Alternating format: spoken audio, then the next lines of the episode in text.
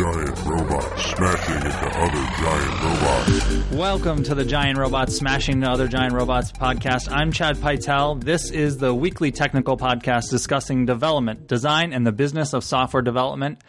And today I'm joined with Kyle Fiedler and Adarsh Pandit. Welcome, gentlemen. Hello. Hello. And I thought we'd come together today and talk about a couple different things that uh, we've been having an ongoing conversation about at Thoughtbot, and we wrote about on the blog recently. It's something that I've been thinking about for a little while, and uh, Adarsh, you were spouting off about it on Twitter the other day. Spouting off. and that is that about a year and a half ago, maybe, we stopped using story points at Thoughtbot. And I realized that we never talked about it or blogged about it, that transition. And so, uh, love to start there. Adarsh, uh, what was the conjecture that you made on Twitter? So I started with a question, which was um, that I felt like story points weren't useful, and I asked people to convince me otherwise. And I had a pretty good discussion. I'll post to the tweet in the show notes. I have a lot to say about story points, but I mm-hmm. think that at the core, there's a couple of big pieces. I think at at their face value, they're not as accurate as we pretend they are, um, and they're not really that reliable. There's the business of estimating software is really, really difficult. Uh, there's a lot of things that go into creating error within the difference between what we think something will take in terms of time to build and how long it actually takes. And that's all okay. Uh, it's research time, it's trying a couple different ways to do things, it's refactoring, it's hitting a dead end and backing up, um, and rarely it's junking the whole es- escapade and calling it a spike and moving on. But trying to put an estimate on how long that takes is really, really difficult. Right. I think that a lot of the confusion and trouble with story points comes with misconceptions around what they are. So you you just actually did it yourself, and it, it's it's when you need to be so careful about talking about something, that's a big red flag. So you said estimating how long something takes. And actually, that's not what story points are at all. Story points are the amount of effort that something will take relative to other stories on the project. So when you estimate, you know, uh, we try to give something points and say this is a two point or a four point or an eight point story, in theory, that actually has nothing to do with you're saying any specific amount of time that's going to take. You're only estimating relative effort. Um, and I feel like that it's impossible over time for any project team to get away from the, the misconception that it's actually estimating time. Yeah, I totally agree. I mean, I, I skipped the step completely, and, and it, really does feel like there's. I think even remember um, one of my first days, I asked like, how long should one point take? And you know, somebody gave me a number, right. I think it was like, well, one point's like two hours, and you know, eight points should take your whole day or two days, something. I don't know. Somebody made up a number, and I was like, okay, that's great. And I think that the for us as consultants, it's really easy also and makes sense for our clients to, who are paying us on our time, to worry about how much time we're spending on things, and then also turn those points into estimates of time. Right. So I'm coming from a perspective where we didn't used to use story points. We didn't used to do that. And then we got into it and it worked, generally speaking, really, really well for a lot of the same reasons that I think people think story points are valuable. And I often use the line when I was talking about them, running the playbook workshops we did and writing the playbook and, and that kind of thing. I would say, like, velocity and story points are the most effective way of estimating software that I've ever seen. And the big caveat that's at the end of that that sort of gets left off is like when it works well. and it really breaks down at certain points in, in projects. And I, a lot of this comes from the kind of things that we do. But one of the big challenges we always face is the fluctuation in velocity that naturally occurs as part of the software development cycle particularly at the start of a project when you're doing planning and really getting up to speed like to then immediately have the conversation about why velocity is only 4 points or whatever is like you're you're missing the f- forest for the trees. And so it was continually frustrating to say to have the conversation that well, velocity that's what velocity is showing now, but it will change next week and that's okay. And that's it's a conversation point. There's not necessarily anything wrong. It's a tool for communication to occur around. And I think that's one of the the big things that advocates of putting points on stories and, myself what I well what I loved about it is that when it's working well, not only do you have an accurate estimate of when a individual story is going to get done, but if you start to deviate from that or when a story gets an 8 point estimate on it, it becomes a very concrete objective thing that someone can look at and say, let's have a conversation about this. You just started to answer one of the questions that I was going to bring up, which mm-hmm. was why did we start doing story points to begin with? Um, or, or, kind of talking about why we're changing away from them, but what was the reasoning behind uh, using them in the first place? What was the benefit that we got out of it? I think it'd be great to hear that from your standpoint, Chad. Yeah, I think that if I had to actually pinpoint the point, is when we started using Pivotal Tracker. Because Pivotal Tracker was the first tool we used that supported points. Previously, we had used Basecamp or Lighthouse or ticketing systems for tracking the work being done. And we switched to Pivotal Tracker, and Pivotal Tracker had the ability to estimate stories and then draw out a schedule based on the velocity and the estimates. And we started to see how accurate it could be and you know the beneficial side of it. I think we had a lot of success doing that. But every project went through this period of time where like, well, we don't know the velocity yet. Well, you said it was an important tool that we're going to use for estimating. What, what's the well? We don't know it yet. It hasn't been established because we just started working. Okay, so that means that we don't have that tool that we thought was valuable. Nope, we don't have it yet. Um, but we're going to start calculating it now. To avoid that problem, you might have an average estimate, right? So you might say, okay, we don't know what the velocity is at the start of a project, but we're going to use a number like 20, um, just because maybe that's what we had on the last project or whatever. Uh, then you get into a scenario where you've established what the default velocity is going to be, and that works a lot of the time. But then you get a project where which radically differs from that. And instead of being perceived as okay or something that's just going to work itself out, it's perceived as a problem that needs to be addressed. And you end up in defensive mode about something that that you don't need to be defensive about. But that, that that's a long way of, of answering how we got started was that the tool um, that we switched to supported and we started playing around with it and saw good results from it. One of the things I found difficult was that intuitively, both clients and I and other developers were led down this exact road where you assume these estimates are reasonably accurate and that they equate to some amount of time.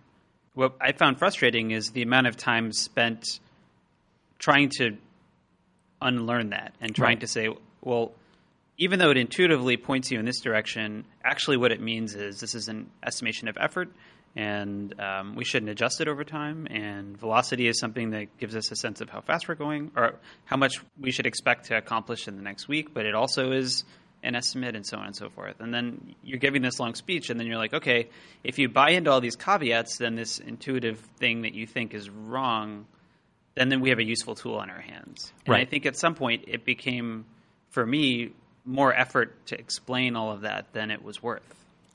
Right. And when we started doing projects that didn't use story points because teams started to experiment with that and try it out, the big argument I had is like, well, that's fine as long as everything is going right. But the what happens when things go wrong and we need we when we start going slowly or, or whatever, we've lost the tool that we were relying on to show us and to tell us those things and to force us to have those conversations. And what sort of finally did it for me is a combination of realizing that we didn't even have that tool to begin with, really. Like we were spending so much time and effort justifying velocity and story points anyway that that tool that I thought was our safety net was actually not really uh, adding anything. And if anything, it was causing more overhead uh, in the long run. And the other is if it's only a safety net, then that argument sort of goes away if we consistently have successful projects without that tool. And I think a lot of that comes from Thoughtbot generally running successful projects and having people who communicate really well and who are experienced and focused on building something simple um, that is a great product. And when there are issues, and you know, we do weekly retrospectives where we address specific risks and concerns that people have, and you know, come up with action items to address them and all that stuff. And I think when you have all those other systems in place, you can you find that you can run successfully without the tool of story points.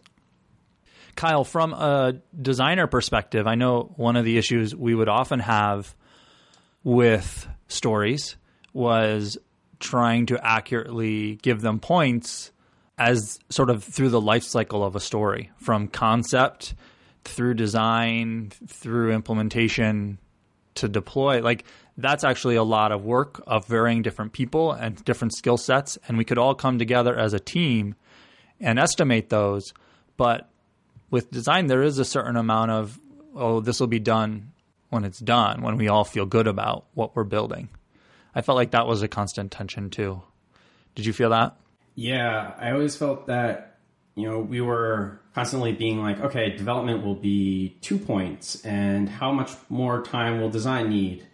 And because of that, you know, I would grab a story and feel like it should take a certain amount of time when maybe it would take less or you know, I mean, this is the same thing. Getting back to what Adarsh said at the beginning is like it's really hard to do estimating, um, especially sometimes for design stuff, especially at the beginning of a project. For us, uh, we're doing a lot of research and planning, and sometimes that takes a lot of time, and sometimes we hit the nail on the head and right. we're validated at the beginning of the design process. Right. So and people who are listening who who are advocates of, of story points and myself included would often make the argument that we we just overthought it again. It's really supposed to be just think about it like small, medium, or large. Like estimating shouldn't be hard.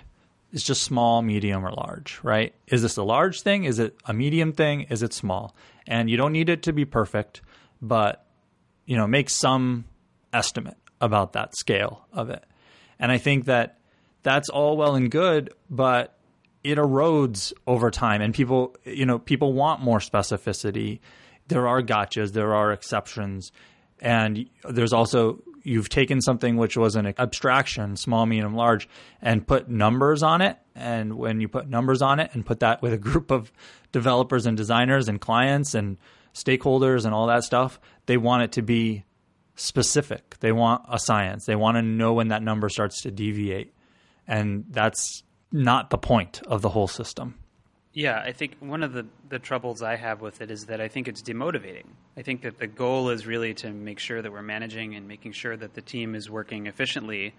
But I think it has the opposite effect. I mean, just the sort of fake estimation processes is demotivating in and of itself when people are like, okay, well, how much is it going to take for us to add OAuth. Okay, maybe that's pretty straightforward, but how long is it going to take for us to add this other complicated feature? And you're just making up numbers or, or points, and that, you know, if you're forcing a, a, process like that, it can be frustrating.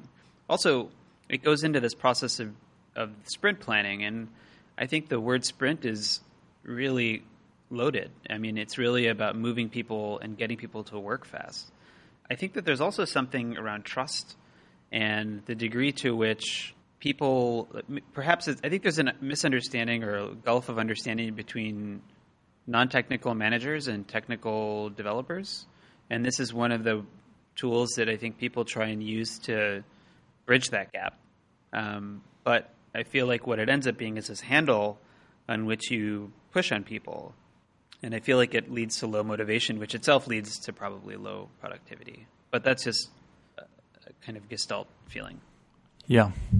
One of the tenets of the Agile Manifesto was people over processes. You know, and I, I think that when we question a practice that we're doing or a process that we have, I think it comes often comes back to that. If the tool we're using or the process we're using is getting in the way of just dealing with each other as people with a sort of a, an inherent trust we have and getting in the way of communication or making it so that we can't just talk to each other. You know, and I know that story points in a lot of ways are meant to be a guidepost so that you can have that conversation. And I think that we generally work pretty well with people and we'll have those conversations anyway. And so if velocity and story points start to become a distraction, uh, it's a good way to eliminate that distraction because you're still having those conversations anyway. I've also found that it leads to better discussions around the stories. In, in the past, we've been talking more about the effort involved mm-hmm. instead of you know the benefit or the outcome. Uh, and I, I've started to see, or at least on the projects that I'm working on, that we're talking more about the outcome or the benefit to the user and to the application as opposed to the amount of effort involved. And in the past, like clients would order, they, they would use the story points to order the next up queue um, of what, what features will be built. Instead, I'm seeing them more organizing the queue based on the importance for the user. Uh, that's something that Adarsh touched on a little bit on Twitter. And I think that's one of the most important things that we can come out of this is that we're, we're for each one of these stories, we're, we're having better discussions about both the effort that it takes and the outcome, the desired outcome for these features. Yeah, and I think that's sort of why Kyle's post is so interesting, is because I think it pushes the goal or the point of doing all of this up to the front. So why? I mean, to rephrase it, why are we estimating things? Like, what is the? Let's dig another layer deeper. Why do we want to actually estimate things? Well we want to know when things are done. And I think that that's flipping the problem around the wrong way. I think when I talk to clients and, and teams and I you know and they're like, well, we have this list of features of things that we want to build. I feel like it's all backwards. I feel like if you are working with job stories or, or true user stories, you're working on a user problem and trying to use software to solve that problem, not build a list of features that you feel like are useful. Yeah, so when we were using story points, we would have our retrospective and planning meetings. And at the end of that process, we would go over the stories that were not estimated yet, and we would put estimates on them as a group. And um, we would go down the list, and we do weekly iterations at Thoughtbot. And so some of the things would fall out of the iteration and we would reprioritize based on what was expected to get done. I think is that accurate in terms of the overview of what it used to be like? Yep. And now we still do a weekly retrospective and planning meeting, and we use Trello. Uh, we have a column generally of next up, and it's prioritized top to bottom, you know, of the order that we're going to do things in and we don't estimate things anymore. But I think in general, we go down that list, and any news stories we talk about. And I think it's reasonable in that conversation, if not common, for someone to say, well, this is a big item, or this is going to take a while, and to then talk about why that is if everyone doesn't understand. What we lack is in Pivotal Tracker when you have everything estimated and then you make a new story and you put eight points on it. If Pivotal Tracker predicts that eight points can't fit in the current week, then that story will fall out of the current week. It's very, very explicit that that story is not going to get done. I think that that, when it's working well, is a really effective tool, especially in a client consultant or team sort of manager relationship that's a really um, powerful tool. Like, how do we deal with that now? What's the general flow of knowing whether things are going to get done or not, or when a new story is like not going to get done? The only time for me in the recent past that that has become an issue is towards the end of a project of mm-hmm. what stories are we going to get into the project and what stories are going to have to fall below the line of maybe work on later or you know an internal team takes those over and it's just been making sure that we have open communication with the client throughout that last week Right. um, or throughout like a launch week if there are specific dates that we're reaching for to making sure that there's constant communication. Like we have slack open making sure that we're all commenting in trello. But it's certainly not as explicit in the tool. But personally i've found that to be a good thing because it's made us talk more about a lot of the stories inside of trello. Yeah. I was realizing as I was describing the process that we've actually made another change to the way that we work, which I think has an impact on that and on, on this whole thing. And that's we do more continuous delivery now. So back when we were really on story points and using them a lot and velocity in Pivotal Tracker, we would say we do weekly iterations. And that really meant in a lot of cases that we were deploying once a week we would design at the beginning of the week, do it, uh, deploy to staging, do acceptance, deploy to production at the end of the week, everything in a batch. And we now no longer do that. Really, I mean, it's each individual card is going through that process and being deployed to production as soon as it's ready. And each card is, you know, will will sometimes deploy, depending on the project, many, many times per week to production with new features.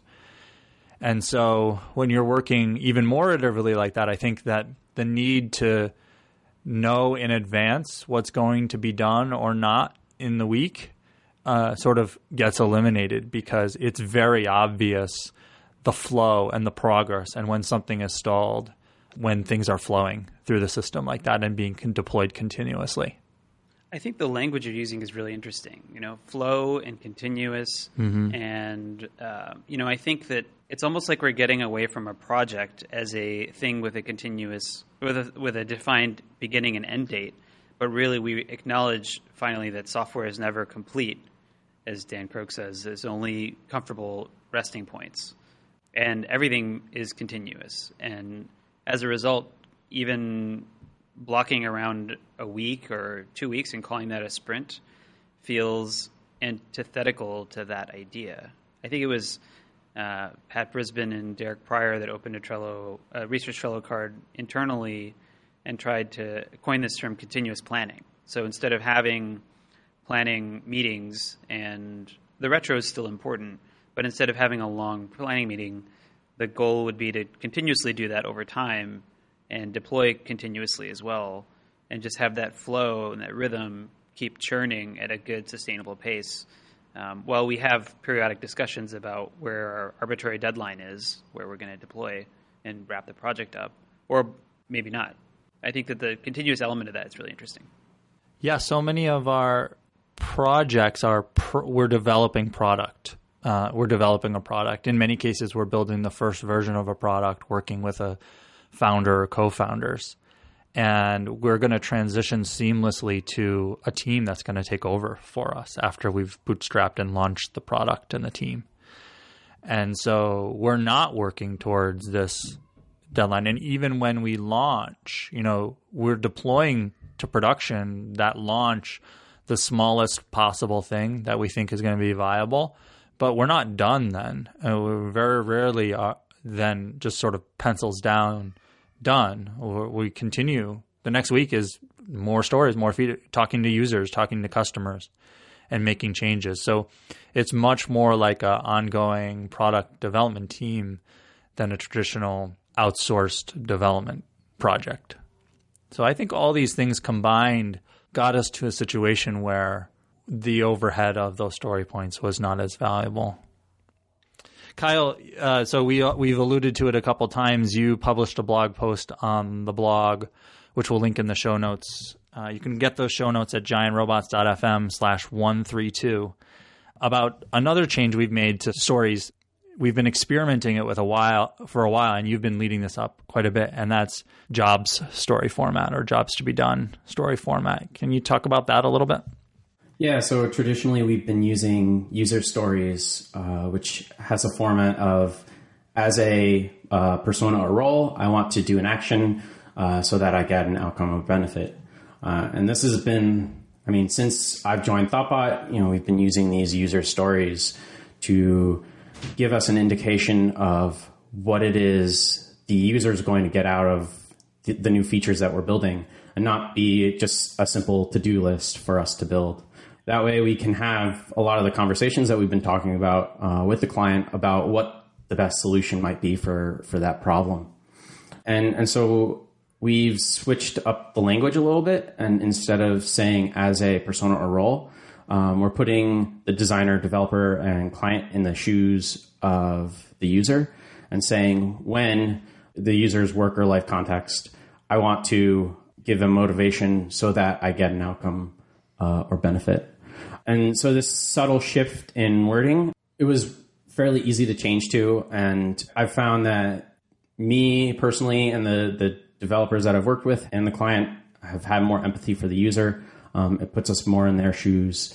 I've found that instead of the, the I want to section of both of those for job stories becomes more of a motivation instead of an action. Um, and it leads to more of a conversation about what the problem is and what we're trying to solve. And then the other issue that I've had in the past with user stories is they get manipulated. And a lot of the time, they, they get manipulated so that it is more of a solution rather than proposing a problem. And a lot of the time, clients or designers or developers will leave off the uh, outcome or benefit. And I haven't done as many projects, nearly as many projects with job stories as user stories, but I didn't see that happen nearly as much. And I don't know, maybe, maybe it was just because of those projects, but I, am I'm, I'm hoping that because of the language shift, um, it makes us want to complete the sentence rather than with the user story. The sentence felt pretty much complete after the action. Right. Um, and I feel like that's why a lot of people just stop there. It's probably worth noting we didn't invent jobs stories, right? Uh, so someone came up with them besides someone at Thoughtbot. Who, who was that? Uh, is Alan Klement, I think. Yeah, I, am probably butchering his last name, but um, he's a, I believe he's a freelance designer in New York City. And you give the examples in the blog post. So a user story format would be as a developer, I want a badge on my profile that when I'm a top poster, oh, when I'm a top poster, so that people know I'm a top poster. And that redundancy actually is something I think you commonly see in the traditional story format. Like, I want this solution so that I have this solution. And it's like, well, I didn't really add the, anything there. And I think that so that get, like you said, gets left off. So rephrasing that in job story format would be when I'm one of the top posters for a topic, I want it to show on my profile so that people know that I'm an expert in the subject. And you can obviously, you know, taking that job story, you can obviously put that expert in a subject kind of thing back into the user story. But I think the point is, uh, and and I've seen this as well. We've started using jobs stories on the product that I'm working on, and it just flows more naturally, and it comes out more naturally, and it feels great. Actually, I'm getting a level of satisfaction out of feeling like I'm not working around the system. I'm actually getting something out of writing it this way in a way that's causing me to think about what's actually valuable about this and who's doing or and not who's doing it because the reality is that the user uh, persona doesn't really matter very much in a lot of the products we work on. It's like as a user or as an admin, as an admin, that's not valuable information. So prioritizing at the beginning of the sentence, like when this is happening, what context it's happening, is actually a lot more valuable. So I'm getting a lot of value out of uh, using the job stories format. And I didn't start using it until after you published your blog post. So I was coming at it brand new, and it's been about two weeks, but I'm getting a lot of satisfaction out of it. It's funny that you say that. I, I didn't even think about that. That I would say like 90% of the projects it is as a user or as a admin. Mm-hmm. And on a few projects, I, I, always try to like, you know, be more descriptive. Uh, but I don't know if that ever really caught on. So yeah, I, I, totally agree. Like a lot of the times as a user, it's pretty much meaningless. Um, it doesn't add any value to the designer or developer as they're, they're trying to look through the stories. So, Adarsh, you haven't been on a product that uses job stories yet, right?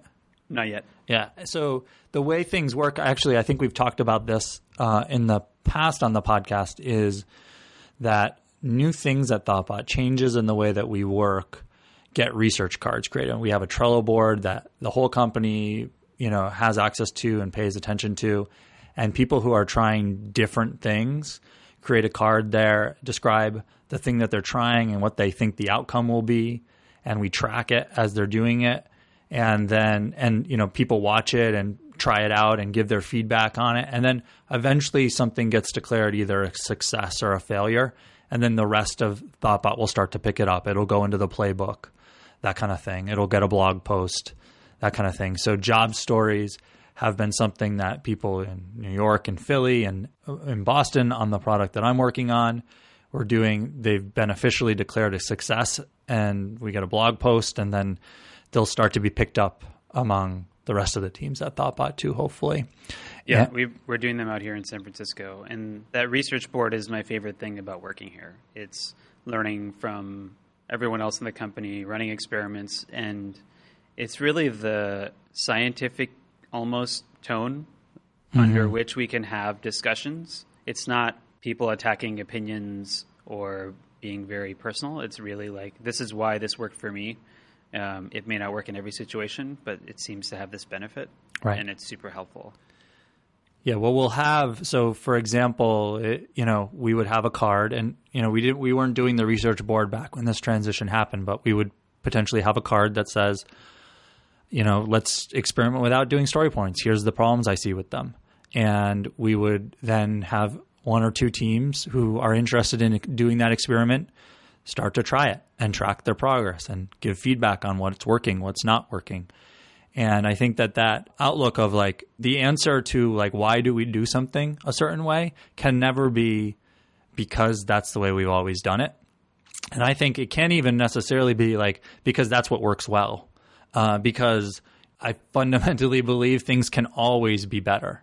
Things will even just in some ways different is better um, just trying new things will lead you to those better things. So I uh, encourage people, encourage everyone listening to question the status quo, think about what you're doing, and try and experiment new things. And if your team tries placing less emphasis on story points and velocity or getting rid of it entirely and it seems to be working for you, that's what really matters. It is about people over process and over the tools we use. And it's about creating better products and being happier in our work. And if you're doing that, then it actually doesn't really matter what you do. and if story points work for your team and you've questioned that assumption and you've experimented with it and you come to the conclusion that this is better for us, I actually think that that's valid. Um, and I, I don't think that story points are necessarily completely bad across the board and will never work. I mean, what do you think, Adarsh? Yeah, I agree. I think these are all situational positions. One the one of the things I've started hearing people say around the company is we have a lot of strong opinions loosely held, and that's how I view this. Is you know for us as a consulting firm who've seen a lot of different software projects, this is what we've seen work well for our team in this situation. But I think it's really dangerous to be prescriptive and to say you know this is the best thing for everyone. Right. Um, one actually, I opened a story. I opened a, a, research Trello card recently. I'm curious to get live feedback from both of you on it. Um, we had a couple projects that ended up going pretty long last year without launching, and that ended up having, I would say, a non-optimal effect on both the product and the team. I think if we would have had the option, we would have rather launched something earlier. And Chad, when you and I were talking about this, you said, well, at some point we used to just say we have to launch in three months, mm-hmm. and that's just what we have to do. And uh, that arbitrary deadline is a really helpful tool to work within. It's sort of the idea idea of working within constraints to maximize creativity. Um, so I've started telling people when we're talking about new projects, hey, you know, we're going to launch in three months, and then after that, we may continue to work on the project, but we need to have users by then. Is this something that you guys used to do before? And then I'm curious to hear how it may affect the product design process from Kyle. I want to know why aren't you launching sooner? Yeah. sure. Yeah, that, I mean that's a that's a great point. So our, our last project uh, from Philly, we launched in three months, and the biggest problem we had was that we didn't have users earlier enough, and we wanted to launch probably you know a couple weeks into the project. Yeah, no, I think I think we should be pushing to launch as soon as possible because the way that we make good products is having people use them and seeing how people use them and seeing if we're solving the right problems for those users. I think that there's a constant struggle between working with a sense of urgency and working within constraints and working at a sustainable pace and and, and all the other practices that we have. I think there's a way to do it that is generally pretty successful and to be sort of upfront and honest about what the goals are and what you're trying to do. And I, I rail against all the time arbitrary deadlines that don't really matter. I think that that's really common at startups, really common in general when someone's like, uh, you know, we need to launch by this date, otherwise we're screwed. And and uh, in reality, a lot that's just not really true. So it's important to have open, honest conversations about why you're setting the date and say, you know, this is a healthy constraint for us. We're going to be able to get customer feedback sooner. We're going to be able to create something better, not like we need to launch at this date and not discussing the reasons why. And coupled with a really healthy sense of urgency about bringing something to market and getting customer feedback soon, I'm a big fan of that. So, as long as everyone understands you know what's actually happening, I think it can be a really valuable tool. But then you need story points to know whether you're going to hit that date or not, right? I don't think so. I mean, I think that the shift over the last two years, definitely, I can speak for us in San Francisco to push projects to talk to users really frequently. Right. Has flipped all of this around. And right. then the prioritization process is like, well, this is the number one thing we heard from users, and we need to solve this problem. Right. And when users are like, yeah, this is solving my problem, this is able allowing me to schedule meetings better or whatever it is, then you're like, okay, well, maybe this is a comfortable resting point, and we can reflect on what the next set of features is. And then you get away from this whole kind of calendar based world where you have you're trying to kind of overplan everything. And it really does get away from like what is the point? We're trying to write software to solve people's problems. And if we're not doing that then all the rest of this doesn't matter. Then the businesses fall apart. Then the startups don't get traction. They don't grow. And you know the wheels fall off well, I think that might be an excellent stopping point. Show notes for this episode can be found at giantrobots.fm slash 132. If you've got feedback about story points, velocity, estimating stories, project management in general, you can email us at hosts at thoughtbot.com or tweet to us at thoughtbot. I'm C. Pytel on Twitter. And how can you guys best be reached? I'm Kyle Fiedler at Twitter. And I'm Adarsh P. It's A D A R S H P. And you can hear me there spouting off on other topics. Thank you both for joining me today. Yep. Thanks, Chad. Thank you, Kyle. And thank you all for listening. Talk to you next week.